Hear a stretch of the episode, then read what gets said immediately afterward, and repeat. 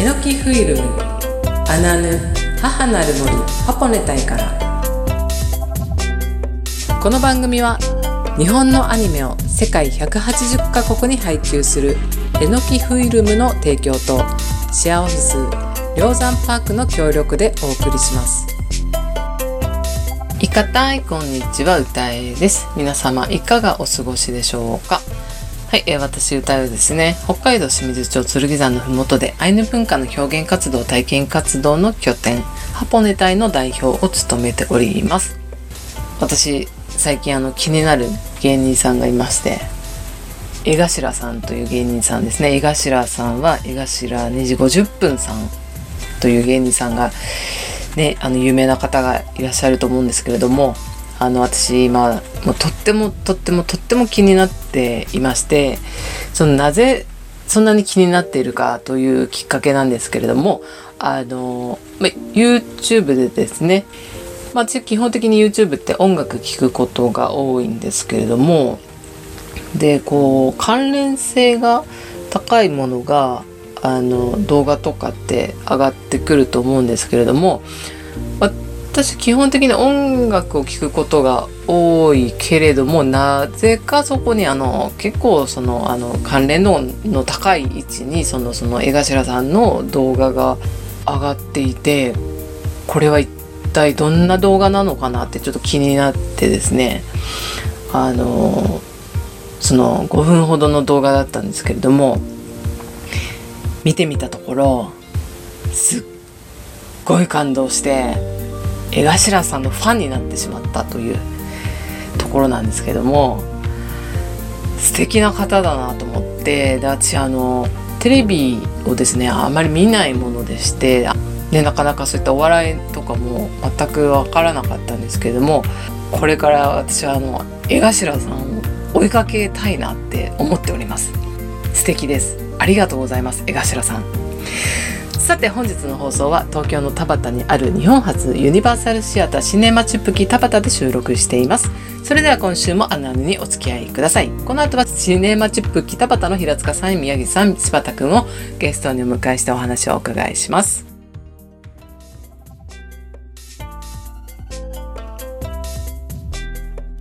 先週に引き続き東京の田端にあるシネマチュップキ田端の代表平塚さん店番隊長の宮城理香さん新入社員の柴田くんをゲストにお迎えしております。平塚さん理香さん柴田くんいかたい。いかたい。本日もよろしくお願いします。お願いします。はい、えー、私の方から少し紹介をさせていただきます。シネマチュップキ田端は誰でも一緒に映画を楽しめる日本初のユニバーサルシアターです。はい本日4週目ですね。はい。今日で終わりがと思うとちょっと寂しいですが、えー、4週目もどうぞよろしくお願いします。よろしくお願いします。はい、えー、最終週4週目にお聞きしたいことはチップキどうやらあのクラウドファンディングをやるっていう話をちょっと耳にしたんですけれども、はい、えー、どういった目的でやるのか 内容とかお聞かせください。はいちょっとあの5月にね、はい、あの売上全額寄付しますとか言っていて、はい、ウクライナの支援をあのしたばかりで今度はうちの支援をお願いしますみたいなことになってるんですけど、はい、えーと今現段階ではちょっとあのまだ。えーと、準備をしている段階で、うん、えーと、クラウドファンディングのうん、あのプロジェクトページを公開するのは多分6月1日になると思うんですけど、うんうん、今ちょうど準備をしている真っ只中で、はい、えーとまあ、プロジェクトをやるにあたる経緯というか、はい、あの必要が出てきたのは、うん、あの2つ、まあ、大きくあの柱があって、うん、1つは上映設備をちょっとアップデートしたいということなんですけれども、うん、実は今シネマチュプキは、まあ、ちっちゃい映画館なので、ブルーレイプレーヤーっていうもので、ディスクよく皆さんがねこうあのお家でも見ているブルーレイディスク、あれかえーと、映像のデータを、うん、あのまあ、上映してるんですけれども、うん、えーと、今はもう映画業界が何年も前にフィルムをやめてデジタル化して、そのデジタル素材というのが DCP って言われるものなんですけど、うん、その素材にもうだんだん切り替わってきていて。小さい配給会社さんとかだとまだディスクを作ってるんですけど、もう大きい配給会社さんはもうその DCP っていうデータの上映素材しか作ってないっていうことが多いんですね。でそれがかけられるその DCP をかけられる上映設備を整えようと思うと機材を全部入れ替えなくちゃならない上にその DCP をかけられる、まあ、プロジェクターというのがものすごく高くて、うん、本体だけで500万ぐらいしてしまうものなんですね。で、まあ、それを、まあ、工事もしてあの設置するというのに、まあ、5600万かかる、うん、まあ、600万ぐらいかかる。というのがありまして、うん、DCP がないとうちとは契約できませんっていうあの配給会社さんがあってずっと悩んではいたんですね、うん、切り替えないとあの本当に人気の作品が上映できなかったっていうことも今までもあったので。うん。で悩みながら来たんですけどやっぱりいよいよ本当にこうそういう素材しか出せないところが増えてきたっていうこともあって、うん、まあ最近のね話だとドライブ・マイ・カーとか、うん、ああいう作品もあの DCP がないとできない作品だったり新海誠監督のね、うん、田畑が舞台になっていた「天気の子」っていうあのアニメも、あの DCP がないと興行はできないっていうこともあってあのいろいろ悔しいというかその設備によってできないっていう状況がありましたのでそれをもうついに導入をしないとっていうところが一つ。でもう一つは実はチュプキが昨年の文化庁の助成金で、映画を作ってるんですね一本、うん、えっと、ドキュメンタリー映画の、うんうん、えっと「心の通訳者たち」っていうドキュメンタリー映画を作っていて、はい、でこれ出来上がってるんです。で出来上がっていてもうあとはあの配給宣伝をして全国の劇場に広めていきたいっていうところなんですけれども、やっぱその配給と宣伝にも、あのやっぱすごくお金がかかって、うん。うん、あのまあ、チラシ作りからホームページ、予告編って作って、で全国に上映を広めていただく、まあ、配給業者の方に入っていただいて、上映が叶えば、できるだけ舞台挨拶とかにも地方にも行きたいので、うん、その旅費とかかかってくるので、うん、その作品を広めていく経費っていうところも、うん、あのまあ、150万から200万ぐらい全体でかかると言われていて、うん、でそれの資金調達っていう意味もあのありまして、今回あのクラウドファンディングを立ち上げようということになりました。で結構な額ですね。そうですね。はい。このね設立の時以来のクラウドファンディングなので、もちろん支援をしていただきたいというのもあるんですけど、なんか同時にチュプキのことも知っていただける機会にもなると思うし、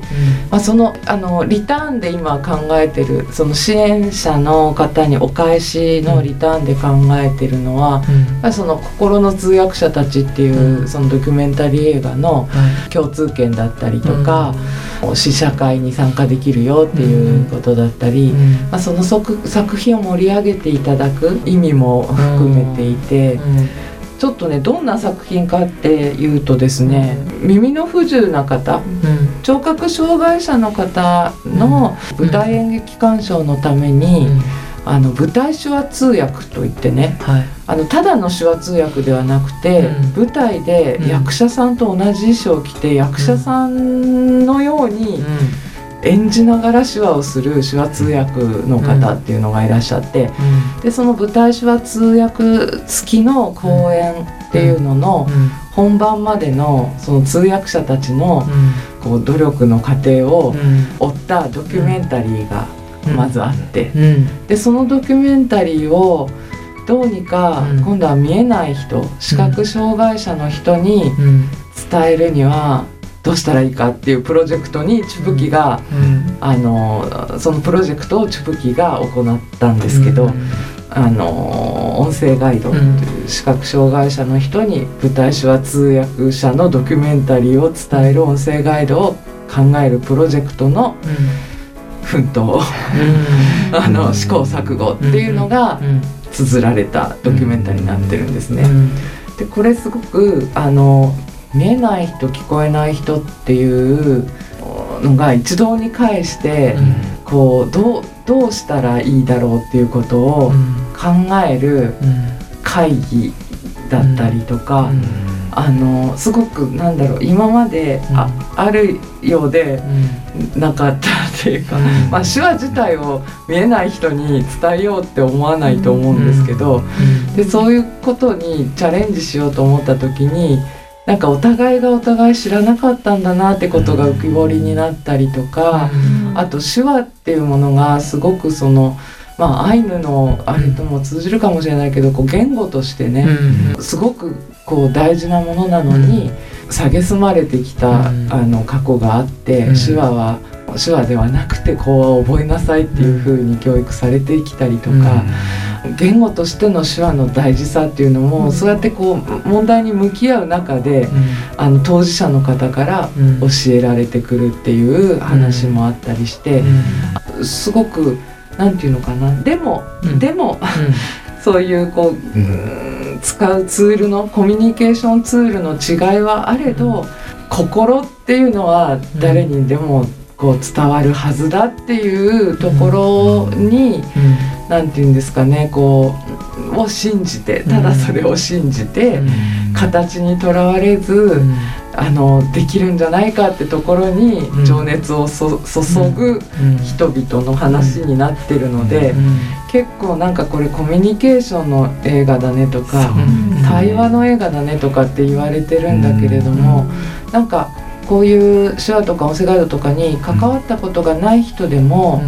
あの今なんかだと例えばこう戦争とかが起きるっていうことに関しても、うん、なんかこう価値観とか思想とか宗教とか、人種とか、いろんなものがこう違うもの同士相対立する者同士も対話を重ねてお互いを知ってそこのここで通じるはずっていうものにすがって、こう行動を起こせば何か変えられるんじゃないかみたいな希望を持てる作品だねって言ってくれるお客さんも、な今まで試写会をね何度かやったんですけど、そう言ってくれる方もいたりして、だからなんかユニバーサル上映っていうことをこの映画通じて広めていきたいって思ってたんですけど、うん、なんかそれ以上に伝えるべきことがあるんじゃないかなって今、うん、ちょっとこう使命感に燃えてます。理香さんも柴田君も見たと思うんですけど、はい、心の通訳者、うん、すっごい良かったよね。すごい良かったです、ねうん、いやね私ね平塚さんやっぱかっこいいよね。泣いたもんね。12月22日だっけあれ、はい、試写会、ね、ありがとうございます見に来てくれて、マジ忘れもしない。もう終わって赤い階段のところで柴田君に「見た？見たみたいな感じで「どうだった?」みたいなさ柴田君が「胸がいっぱいで」って込み 上げてくるって「分かる分かる」っつって「ちょっと待ってどうしよう私帰ってラジオの収録しなくちゃいけないけどそこで収録するわ」っつってそれで「後で合流するからさ」みたいな感じで話したくてしょうがなかったの。っていうぐらいものすごい込み上げてきたしあのね平塚さんの。あの諦めない姿勢がマジで一番なんかこう、うん、伝伝える努力なんか理解することもだけど、うん、なんかみんなにこう知ってもらうこともなんかなんだろうなんかあの諦めない姿に涙しました私は。さん？そうですね。コミュニケーション、うん、ねなんかうまく伝えなんだろうな本当そう諦めないんですよね、平塚さんね、なんかもう見てて結構腹なんか大変な 撮影自体はすごい大変そうだったんですけど、っていうかもうドキュメンタリーだからどう終わるのかって本当にこれ映画になるのかってわからない中作ってるところを見てたので、今日は山場かもしれないとか。結構大変な話を聞いてたんで果たして映画になるのかなみたいなことを聞いてたんで。やっぱ人と人をつなぐ役割を本当に平塚さんはやっぱりしてる人で見えない人と聞こえない人も出てくるんですけど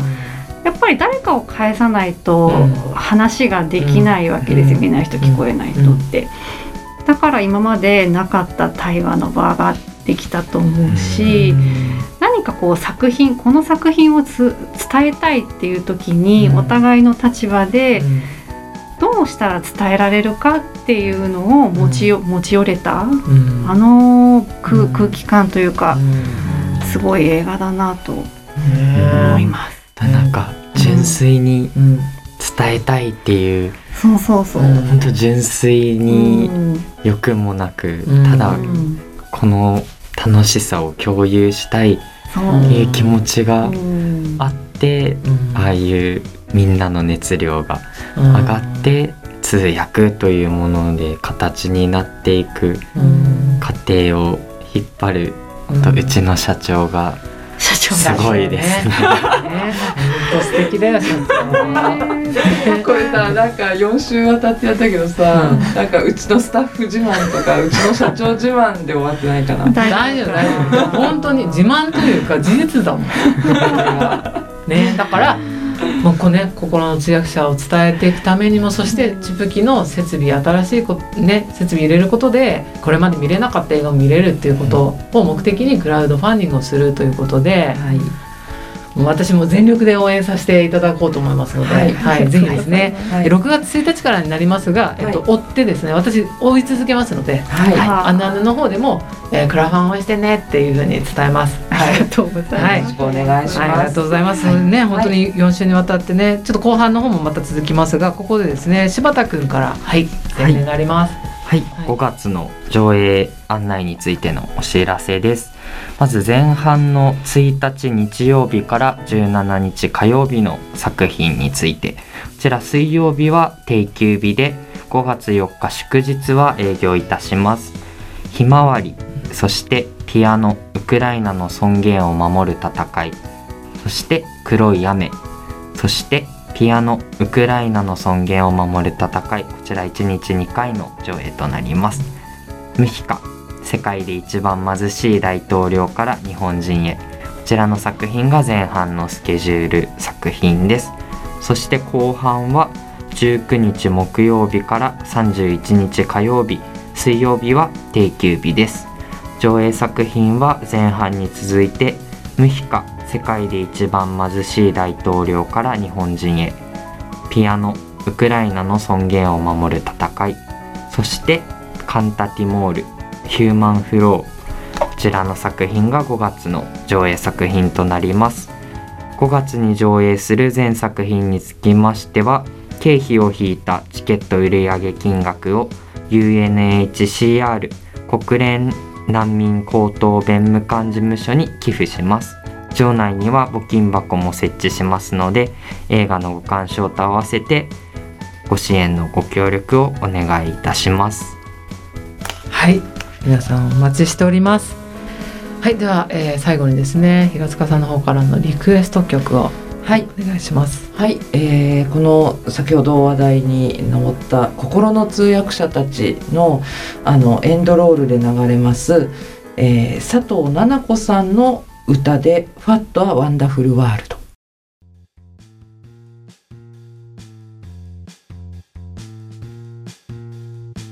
後半はウエペケンヌのコーナーです。はい、えー、本日のウエペケンヌコーナーのお題はチュプキのクラウドファンディング盛り上げ案をみんなで考えようということですね。はい、ありがとうございます。こんなコーナーを設けていただいて。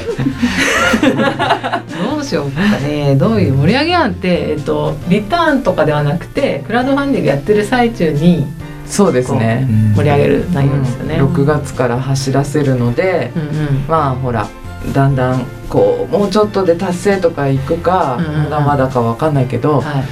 間間でちょっとなんかイベント的なことができたりとかこういうねズームとかでもなんかトークやったりとか、うん、そういう系の盛り上げ、うん、ね、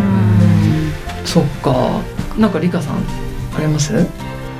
今まであんまり自分たちで動画を作ったりとかもしたことないので、うん、はてはてって感じではあるんですけど、うん、なんかねチュプキこれをきっかけにチュプキを新しく知ってもらえる人も、もちろんあの募金は募りたいんですけど、こういう映画館があるこういう取り組みがあるっていうことを知ってもらって、チュプキの活動だったりとか。映画館で映画を見る楽しみだとかいうのをねなんかもっと知っ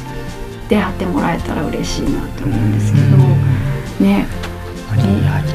そうワクワク。ワクワク。ワクワクがキーワクワク、うん、どうですか？ワクワク。柴田君。目標金額達成まで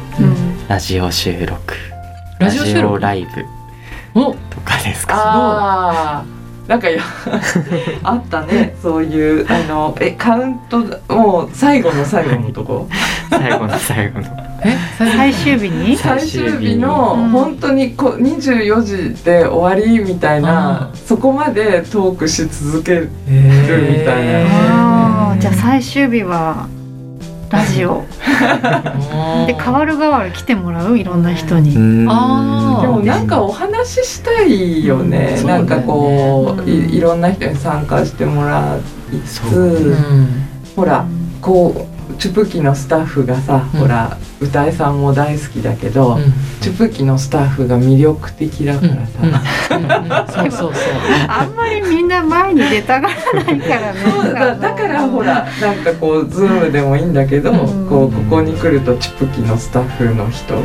喋れるみたいな、うん、いや絶対それやった方がいいよ。多分さそれ私絶対去年から言ってると思う。言ってたよねうんずっと言ってたと思う、はい、まあでもね今回柴田君のファンはできたと思うから柴田君と話したい人が来ると思う、ね、なるほど、朝まで柴田とトーク。柴田とトークえでも絶対そのチュプキのそれぞれのメンバーと話したいって絶対思ってると思うんでね。なんかいつもやっぱり忙しいから声かけてあれかなって思ってる人結構いるだろうし、なんかゆっくり話せる前提であると参加したいと思うと思うよ。うん、何なんかラッキーだよ。こうやってみんなと。チカチカしな座談会じゃ座談会座談会。座談会か、座談会とかあとはやっぱりそのこれまでチップキと関わってきた、うん、なんか監督さんとかにも協力してもらうとか。うん、うんなんか心の通訳者の出演者たちと裏話とかするのも、うん、あのちょっと興味をねそそるのにいいかなとは思ってたりする、結構やっぱりねドキュメンタリー映画作ってみて思ったんだけど、あのやっぱり編集していくから、あのもっとやってたっていうことがやっぱりねこうキュッと。なるんですよ、でもそれってやっぱり見せ方だからそれが全部あればいいってもんでもないのは分かってるんだけど、あのなんかねあこんなやり取りもあったのになって思う部分もあったりするし、あのうん裏話って結構ねどの映画でも聞いてみたいものだから、なんかせっかく自分たちの 作品でどうにでもなるんでなんかそういうね、こう興味を持っていただけるならそういうこともやってみたいなと思ったりします、ねいいね。いいねそれいいね、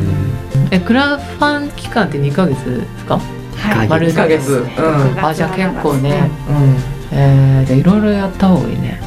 そうね。週1ぐらいで、うん歌いさんもなんかちょっと企画して。あやるやる。やるよ。なんかワークショップとかやろうか。えー、嬉しい。いいね。いいよいいよ。ワークショップあのいろんな種類の、うん、もうなんかネタがなくなったら声かけて。あのいろいろやる。い。ろいろやるし例えばなっちゃん監督とトーク、なんかネイティブトークとか夏子監督広田夏子監督とネイティブトークみたいな感じとか、協力してもらおうよ。そうね、せっかくのねこうチュプキがつ、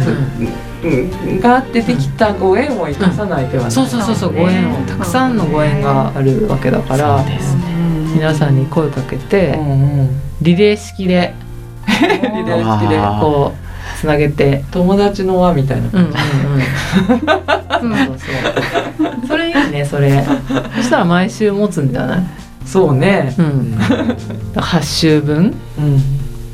まあ多くて9週10週で、うんうん。えでもそれはやった方がいいよ絶対。今まで関わってくれた人うんに手伝ってもらって、うんうん。目的伝えたらみんなやるよってなるわけだから、うんうん